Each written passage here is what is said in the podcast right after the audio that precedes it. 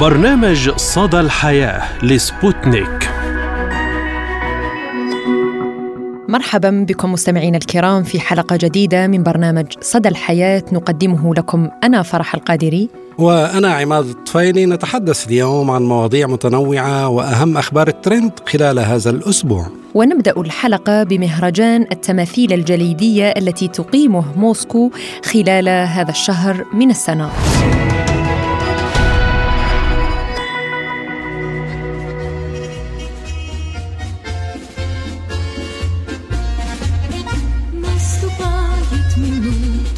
أول ما يتبادر إلى أذهاننا حين نذكر دولة روسيا الاتحادية أو العاصمة موسكو أثناء حديثنا عن شهر يناير كانون الثاني هو تلك الأجواء الباردة والثلوج الكثيفة وانخفاض درجات الحرارة.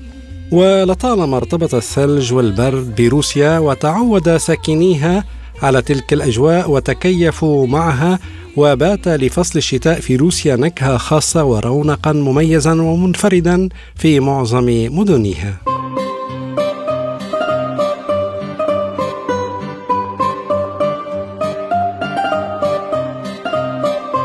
حين يجتمع جمال الطبيعة بالخيال والفن الإنساني حتما ستكون النتيجة مبهرة تماما كما التماثيل والمنحوتات الجليدية التي أبدع فنانو روسيا في نحتها وعرضها للزوار فرغم برودة الطقس حتى إلى ما دون العشرين درجة إلا أن الناس هنا يستمتعون بقضاء أوقاتهم في المنتزهات رفقة عائلاتهم وأولادهم فذلك الإبداع والجمال ينسيهم برودة الطقس.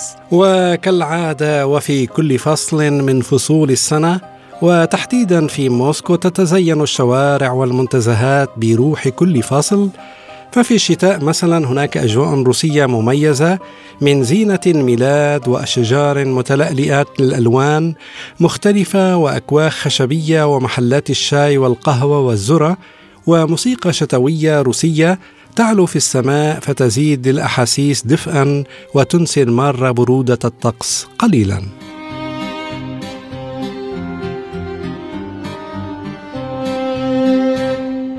تشتهر موسكو بالحدائق العامة الكثيرة الجميلة والتي يزيد عددها عن 120 حديقة على مساحات واسعة في وسطها وأطرافها ولك أن تتخيل جمال وروعة المناظر الخلابة الموجودة هنا من جمال الطبيعة الرباني وأيضا الإبداع الفني الذي قام به الروس وحافظوا عليه على مدى مئات السنين. منتزه موزيون هو مكان يشبه المتحف، متحفا فريدا للنحت في الهواء الطلق حيث يوجد أكثر من ألف منحوتة في المجموعة تعتبر إرثا من الحقبة السوفيتية فترة الاشتراكية وفي السنوات القليلة الماضية حيث توجد مساحة عرض غير عادية ومنصة لعروض الأفلام النادرة وعروض مسرحية ومهرجانات موسيقية أصلية ومركز للتعليم وورشة عمل إبداعية ضخمة. وأصبح جسر المشاة كريسمسكايا الذي تم تجديده جزءا من المتنزه وتحول أيضا إلى واحدة من أكثر مناطق المدينة شعبية ويمكن مشاهدة المراكب العائمة عن قرب لصغر عرض نهر موسكو عند حديقة موزيون. وأيضا يمكن مشاهدة تمثال الإمبراطور بطرس الأول الذي يرتفع إلى 100 متر في نهر موسكو. ومن هذا المنتزه لك أن ترى إبداعات فنية جليدية ففي هذا المنتزه تحديدا يقام مهرجان التماثيل الجليدية الثلج والجليد في موسكو الذي سيستمر حتى الثامن والعشرين من شهر يناير كانون الثاني لهذه السنة. توجهنا إلى المنتزه ورأينا كم كانت تلك المنحوتات في غاية الروعة والإبداع وفعلا لم نهتم لبرودة الطقس لانشغالنا برؤية جمال تلك التماثيل وكيف أن تلك التماثيل الجليدية تعبر عن معالم روسيا التاريخية والحضارية. ومن أهم المعالم الموجودة تمثال للقائد القديس ألكسندر نيفسكي والإمبراطور بطرس الأكبر والقائد العسكري ميخائيل كوتوزف والشاعر الروسي الكبير ألكسندر بوشكين وغيرهم. أما بقية أنحاء المتنزه فتزينها تماثيل جليدية وثلجية تجسد معالم تاريخية وطبيعية مثل نوافير شبه جزيرة كامتشاتكا وبحيرة البايكال ومجمع القصور في بيترغوف في مدينة سان بطرسبرغ وكاتدرائية القديس فاسيلي بلاجيني وغيرها من المعالم والآثار. لبوف شابة روسية إحدى زائرات المنتزه قالت لبرنامج صدى الحياة. أعجبني حقا ذلك. كنت أنا وطفلي الصغير كأننا في قصة خيالية من بلاد الثلج. واضح أنهم عملوا على هذا الشكل. الشيء الرئيسي هنا هو أن الطقس لا يخيب المزاج. بل يستمر الناس في الإعجاب بهذا الجمال. الشتاء في موسكو شكل فني منفصل ومنفرد. إنه جمال جنوني. نأتي إلى هنا خصيصا كل عام من نيجني نوفغراد. مدينتنا أيضا جميلة جدا لكن في موسكو بالطبع إنها حكاية خرافية. هنا أينما نظرت؟ في أي ركن تذهب إليه؟ في الحديقة على طول الشارع. تستمتع بالجمال وتنسى كل الأشياء السيئة على الفور. فأنت تريد أن تؤمن فقط بالجمال والمعجزة. بأيام البرد بأيام الشتاء والرصيف بحيرة والشارع غريب. وللحديث أكثر عن أجواء الشتاء في موسكو ينضم إلينا الأستاذ اللبناني محمد بيطار من موسكو. أهلا وسهلا بك أستاذ محمد وشكرا لك لتواجدك اليوم معنا عبر برنامج صدى الحياة. أهلا وسهلا بكم. نتحدث قليلا عن أجواء البرد والأجواء الشتوية التي تميز دولة روسيا الاتحادية وتحديدا في موسكو. هل تستطيع أن تقول لنا ما الفرق وكيف كانت الأجواء الشتوية في موسكو بحكم تواجدك فيها واليوم؟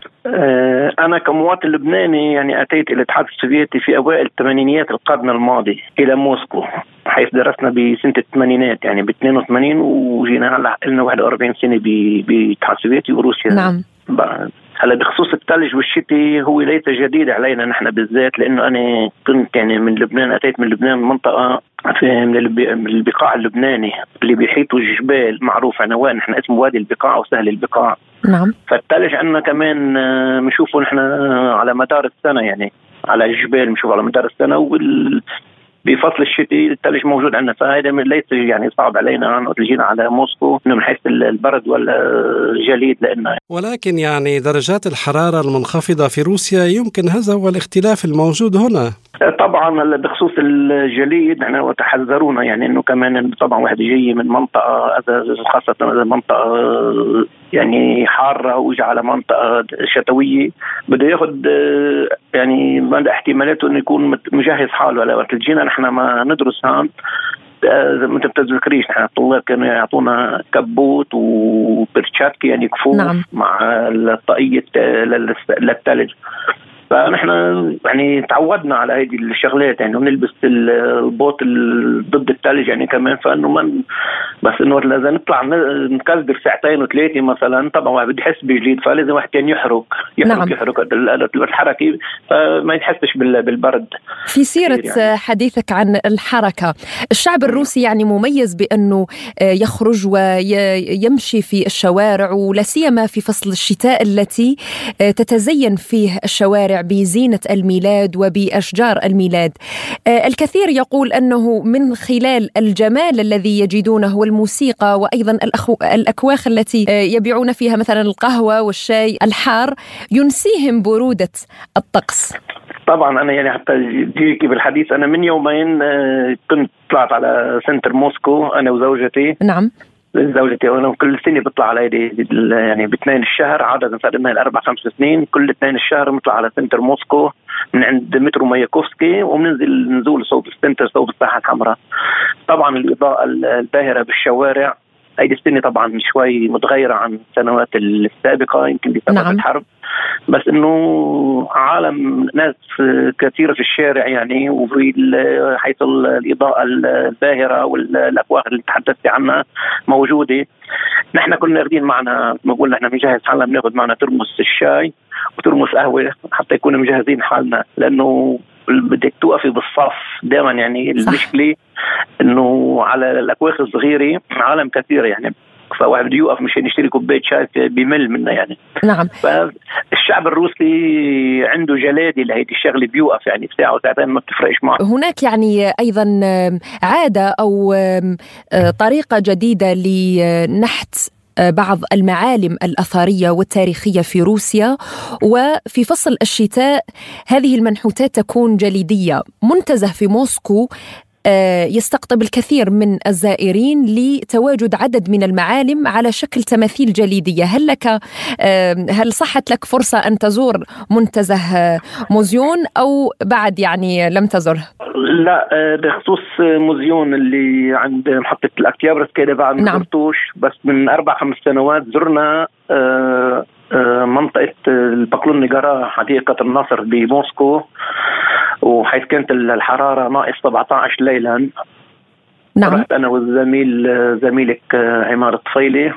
وذهبنا لهناك حيث كان جليد يعني بالفعل كان جليد. كانت المعالم الأثرية كثير كثير حلوة حيث شفنا يعني آه، منحوته لقصر الكرملين منحوته لجامعه موسكو الدولية. نعم. وكان في بعض يعني المنحوتات كبيرة كبيرة على بأول الشارع عند بأول مدخل يعني البارك بارك حديقه الناصر. هوني كان في منحوتات كثير كثير حلوة حيث الإضاءة وفتنا بقلب الجليد جوا هيك ف وقتها سقعنا وجلدنا مثل ما بقول يعني حرك لأنه ما نحرقش كثير وحملنا عنه وفلينا بالمناسبة كمان أنا كنت ساكن هون بمنطقة عندي في بارك اسمه تراباريوفا من زمان. عملوا منحوتات بقلب الحديقه بقلب البارك. انعمل هيك يعني اجوا كان في فنانين حيث كانت الحرارة يمكن شيء ناقص 17 18 لأنه بدها تكون حرارة بهالوضع هذا ليعملوا منحوتات. فانعمل تماثيل كثير حلوة يعني هيك بقلب البارك للأولاد أولاد كثير تنبسط فيها وحيث كان في نقول طريق للتزلج ولا يعني في أجواء. أيوة هو العيد عيد الميلاد وعيد عيد رأس السنة نبلش إحنا مثل نحن بعكس الطوائف الغربية نبلش رأس السنة وبعدين عيد الميلاد. نعم. ف... هذا هو الشيء الذي يمكن أنه يميز الدول الباردة. يحاولون التخفيف من برودة الطقس بإعطاء رونق آخر لفصل الشتاء ويكون مميز بهذه ممكن المهرجانات أو حتى النشاطات الترفيهية التي تستقطب العائلات لا سيما في فترة الميلاد والأعياد. طبعا هيدي شغلات كتير حلوة هيدي المنحوتات وبعدين يعني بس يخلص ما ننسى الشغلة إنه بس نخلص أعياد الميلاد بعدين بيضل عندنا فصل شهر واحد تقريبا للشتاء حيث بدهم يودعوا الشتاء الروس عندهم عادي المصل النسياني كمان كنا نروح على بارك طالومسكي ونودع الشتاء هناك حيث كمان يبقى في يمكن بعد المنحوتات بتبقى بتضل إذا في سقعة. وبيحتفلوا ليبلش الصوم الكبير يعني عندهم ببلش الصوم الكبير. وقت بتنتهي بيودعوا الشتاء بنولع تشوتشل هيدي البعبع. نعم نعم. هذا هذا تقليد روسي قديم. تقليد روسي موجود بكل المدن. يعني أنا حيث كمان كنت بالقفقاز وبجبال باحدى باحد الجبال عندها هناك في شيء اسمه اسمه الدمباي يعني. بيطلع مرتفعات ال 5000 متر هيدا على يمكن في البروس يعني. نعم. كمان يعني عندهم الشغلة الثانية كثير حلوة انه الواحد بس ما بيقعدش يعني ففي التزلج على ال نكنكاخ تزلج على شو اسمه هيدي بيسموه سكي إيه. كثير هيدي الرياضة في كثير نشاطات نعم. أيوه نشاطات رياضية. فكثير هيدي كثير حلوة بفصل الشتاء. هيدي عندنا مش موجودة. عندنا بلبنان يعني تخمين أو بمناطقنا العربية. بلبنان موجودة وبيجوا حتى من الدول العربية على مناطق عندنا يعني بينطروا الثلج كمان بهذا الفصل. وهذا المناطق عندنا بلبنان هيدي لناس يعني بس للأغنياء اللي بيطلعوا لها يعني. نعم أستاذ محمد يعني وهذا هو الشيء يعني يمكن الإيجابي الكثير من الناس يعتقد أنه في المناطق الباردة لا توجد حياة ولكن إذا نظرنا إلى الجانب الإيجابي حتى أنه لا توجد شمس يعني لفترة طويلة وهذا بطبيعة الحال يؤثر على المزاج والنفسية يعني ألا توافق على ذلك؟ ولكن أيضا رؤية المنطقة بيضاء تعطيك إحساس بالسلام وب يعني النقاء النقاوه فيها طبعا ما هو الثلج هو لون اللون الأبيض لون الطهاره والنقاء والسلام يعني تقول وما ننساش بعد يعني أسبوع أو أسبوعين بيجي عيد الخطاف الشيني. نعم أستاذ محمد يعني بالنسبة للتغيرات المناخية وللأجواء الشتوية منذ سنوات طويلة كيف ترى ذلك؟ كنا نشوف مثلا السنة الماضية السنة الماضية كان العيد كثير دافي يعني. فعادة الروس يعني بيحب تكون الحرارة 20 ناقص وما فوق يعني 25 ليتسبحوا. فهذه الميزة عند الروس إنه السباحة في الجليد وقت اللي بيقصوا قطع الجليد بال نعم. بإحدى المستنقعات أو البرك وبيسبحوا وبيطلعوا فهيدي بس أنا أبعثها لأصحابي أو أصدقائي في لبنان آه، يعني عندهم أبدان غريب. شعر شعر ابدانهم وكيف عم يتسبح بجليد. صحيح. فعلينا نحن ناكل البوظة في الثلج عادي يعني في موسم جديد أنا أنا بحب آكل الثلج بالبوظه يعني. في عادات جميلة جدا في روسيا والكثير لا يعرفها. يعني ونحن هنا نريد أن نوصل الثقافة الروسية كم هي متنوعة وكبيرة وفي تقبل آه، آه، من الأساس يعني لثقافات الشعوب الشعوب وثقافات المجتمعات المختلفة. طبعا أعمل لك بحب يعني بدعي أصدقائي دائما من لبنان والدول اللي بيحبوا كيف فصل الشتي في واحد يجي يكذر بموسكو يشوف يشوف بالشتي وبالثلج لأنه بالعكس بالثلج كثير أجمل أجمل من الصيف. وخاصة في الليالي يعني وقت بيكون في الإضاءة والشوارع. نعم. والباركات كتير كتير حلوة. يعني بكفي عندك بارك كمان من سنتين زرنا نحن بارك الفيدي إنخا. نعم. اللي مشهور يعني في أكبر أكبر الحدائق للتزلج. نعم. التزلج موجود هناك بأوروبا أكبر أكبر موجوده بمنطقة الفيدي إنخا. فكثير واحد يعني بينبسط بالليل بينسى حتى إنه ماشي وعم يتمشى وسقعه تكون ناقص 15 و20 بينسى هالشغلات هيدي. كان معنا الأستاذ اللبناني الروسي محمد بيطار. شكرا لك. شكرا لك وللمذيعين ونتمنى لكم عيد سعيد وكل عام وأنتم بألف خير. ولك بالمثل وشكرا. يا رب. شكرا لك وشكرا. نواصل مستمعينا الكرام معكم حلقة اليوم بأهم الأخبار التي كانت تريندينج لهذا الأسبوع وما هو أول خبر لديك يا عماد؟ نعم الخبر الأول هو عن كوكب الشرق أو أعظم مغنية عربية عن أم كلثوم التي حلت في قائمة أعظم 200 مغني بالتاريخ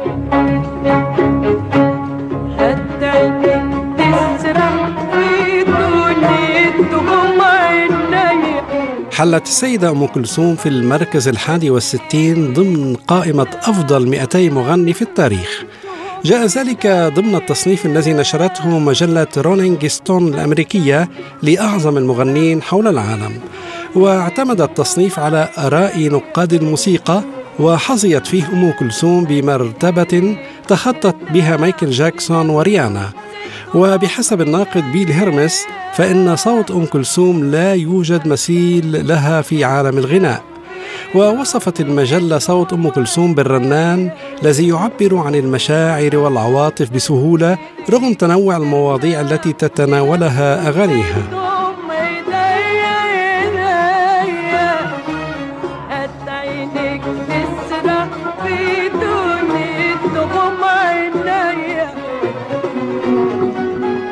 تجربة هي الأولى من نوعها في المملكة العربية السعودية في خطوة جديدة نحو توطين الكفاءات وتمكين المرأة السعودية بقطاع النقل أعلنت الخطوط الحديدية السعودية سار تخريج 32 سيدة لقيادة قطار الحرمين.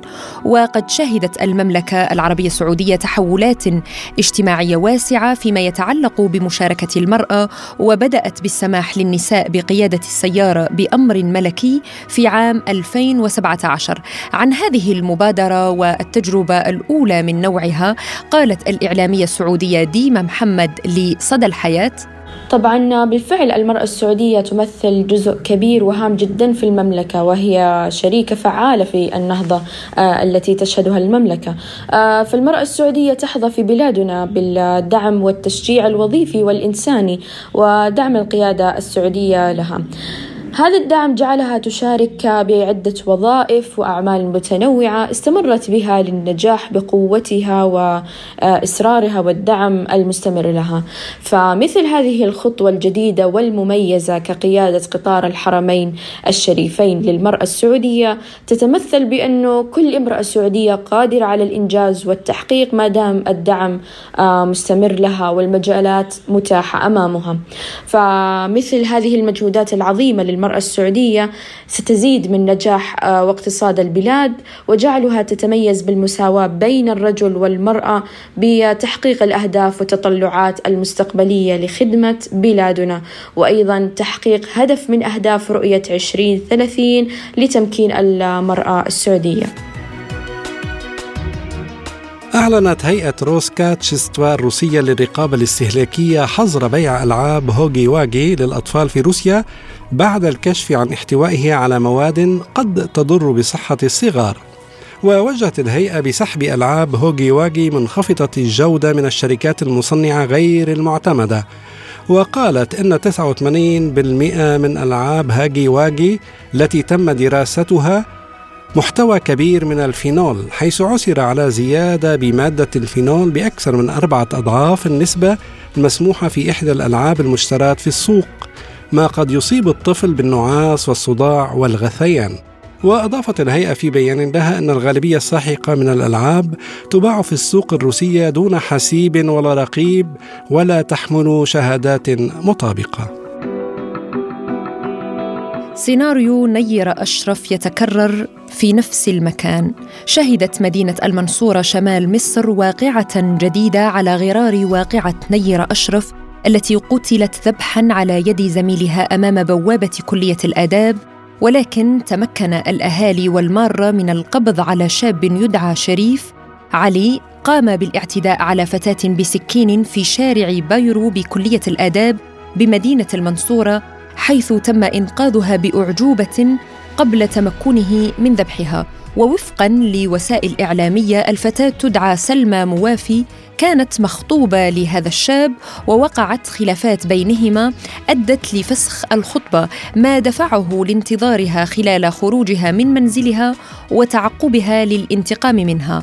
وأضاف شهود عيان أن الفتاة كانت في طريقها لمنزل صديقتها وعند وصولها للمنزل الكائن في شارع بايرو استوقفها الشاب وانهال عليها بطعنات متفرقة قبل أن يتمكن الأهالي من التدخل وشل حركته وانتزاع السكين منه. مشاجرة بين مواطنين كويتيين استخدمت فيها السيوف والسكاكين داخل مستشفى بمنطقة الجهراء غرب الكويت قبل أن تتدخل قوات الأمن وتوقفهما وتحيلهما للجهات المختصة وفق ما أوردته وسائل إعلام محلية. وتمكنت القوات الأمنية الكويتية من السيطرة على طرفي المشاجرة وانتزاع السيوف والسكاكين منهما قبل أن يتم إحالة المتهمين إلى الجهات المختصة. وحسب المادة 29 من القانون الكويتي يعاقب بالحبس لمدة لا تزيد على سنتين وبغرامة لا تقل عن ثلاثة ألاف دينار أو بإحدى هاتين العقوبتين. كل من يخالف ذلك مع عدم الإخلال بأي عقوبة أشد منصوص عليها في أي قانون آخر. ضجت مواقع التواصل الاجتماعي هذا الأسبوع بعد تداول خبر القبض على ملكة جمال شمال إفريقيا السابقة وحيدة قروج التي تعتبر واحدة من أهم المؤثرات بمواقع التواصل الاجتماعي وذلك ليلة رأس السنة. وبحسب وسائل الإعلام الجزائرية التي نقلت عن مصادر رسمية تم القبض على قروج ليلة رأس السنة بعد أن تم اقتحام منزلها والعثور على كمية كبيرة من مخدر الكوكايين ومبالغ مالية ضخمة وتم إحالتها رفقة رضيعها. للتحقيق في الواقعة وإخضاعها لتحقيق أفضى إلى قرار حبسها بشكل مؤقت. المصادر أيضا أوضحت أن زوج المتهمة الذي كان خارج المنزل لدى اقتحام قوات الأمن له فر بعد علمه بخبر اعتقال زوجته ويذكر أن الزوج قد تم اتهامه قضائيا في قضايا سابقة وشقيق وحيد قروج يتواجد في السجن بعد إدانته أيضا في قضية المخدرات.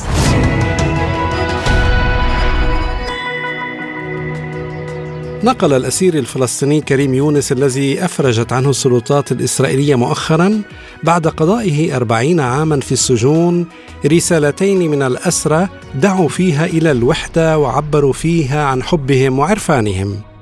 وقال كريم يونس في أول تصريح له إن رسالة الأسرى رسالة حب وعرفان لكل الشعب شعبنا الذي يستحق تعظيم سلام في الضفة وغزة والقدس بالأساس والرسالة الثانية هي الدعوة للوحدة لأنه لا يمكن أن تقوم لنا قائمة من دون الوحدة. وبعد قضائه أربعين عاما داخل زنازين السجون الإسرائيلية أعرب يونس في أول يوم يرى فيه النور عن سعادته قائلا مش قادر أعبر عن أحاسيسي أول يوم أشوف فيه الفضاء والدنيا متغيرة وأخرج إلى عالم غير العالم الذي تركته. وقال كريم يونس الذي توفي والده ثم والدته أثناء وجوده في السجن ولم يتم السماح له بتوديعهما أنا دائما كنت أستمد قوتي من والدي ووالدتي كما قام بزيارة قبر والدته التي توفيت قبل أشهر من إطلاق سراحه. وعن طريقة الإفراج عنه قال يونس كان هناك اقتحام للسجن في الليل وإخراجي بشكل مفاجئ ونقلي من سيارة وكل شوي يوقفوا في الطريق وكأنه في عملية عسكرية لينزلونني في محطة باصات وأعطوني كرت باص وحكوا لي اركب. يعني للأسف التعامل مع الأسرى الفلسطينيين بهذا الشكل يعني شيء يعني مخالف لكل حقوق الإنسان.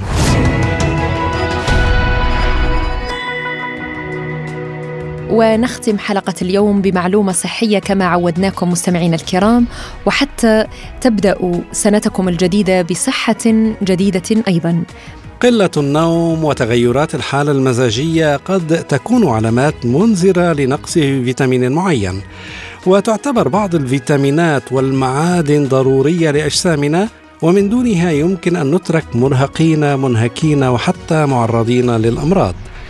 وتحدث الخبير سكوت ماكدوغال مدير والمؤسس المشارك ل The Independent Pharmacy عن بعض عواقب نقص فيتامين واحد على وجه الخصوص وسلط الضوء على أهمية فيتامين دي. وأوضح أن المصدر الرئيسي لفيتامين دي في الجسم هو أشعة الشمس المباشرة. وقال إنه يساعد على تنظيم كمية الكالسيوم والفوسفات في الجسم اللازمة للحفاظ على صحة العظام والأسنان والعضلات وكذلك الحفاظ على نظام مناعي قوي وحذر من أنماط النوم السيئة وتغيرات الحالات المزاجية لأنهما عارضين ناجمين عن نقص فيتامين دي. ويعني زميلتي فرح كإضافة فقط يعني وفقا للتجارب العلمية لمعرفة كم يحتاج الإنسان لفيتامين دي. البالغون والأطفال الذين تزيد أعمارهم عن سنة واحدة بحاجة إلى 10 ميكروغرام من فيتامين دي يوميا ومع ذلك من سبتمبر إلى مارس عندما تنخفض ساعات ضوء الشمس هناك خطر الإصابة بأمراض مثل الكساح وضعف العضلات وأنماط النوم السيئة وفقدان الشعر وتغيرات الحالة المزاجية. نعم ويعني يمكن أن تساعد كذلك مكملات فيتامين الدي في استعادة الحالة المزاجية والطاقة. آه، في الحالة التي تمتص اجسامنا كميه أقل من ضوء الشمس الطبيعي خلال فصلي الخريف والشتاء وزيادة كمية ضوء الشمس الطبيعي في بيئتك. يمكن أيضا أن يخفف الأعراض. خاصة أولئك الأشخاص الذين يعيشون في المناطق الباردة أين تكون ستة أشهر الشمس غائبة عنهم. طبعا ونتمنى لكم مستمعينا الكرام الصحة والعافية. نصل وإياكم مستمعينا الكرام إلى ختام حلقة اليوم من برنامج صدى الحياة. كنت أنا معكم من استديوهاتنا في موسكو فرح القادري. وأنا عماد الطفيري دمتم في أمان الله وحفظه وشكرا لإصغائكم وإلى اللقاء. إلى اللقاء.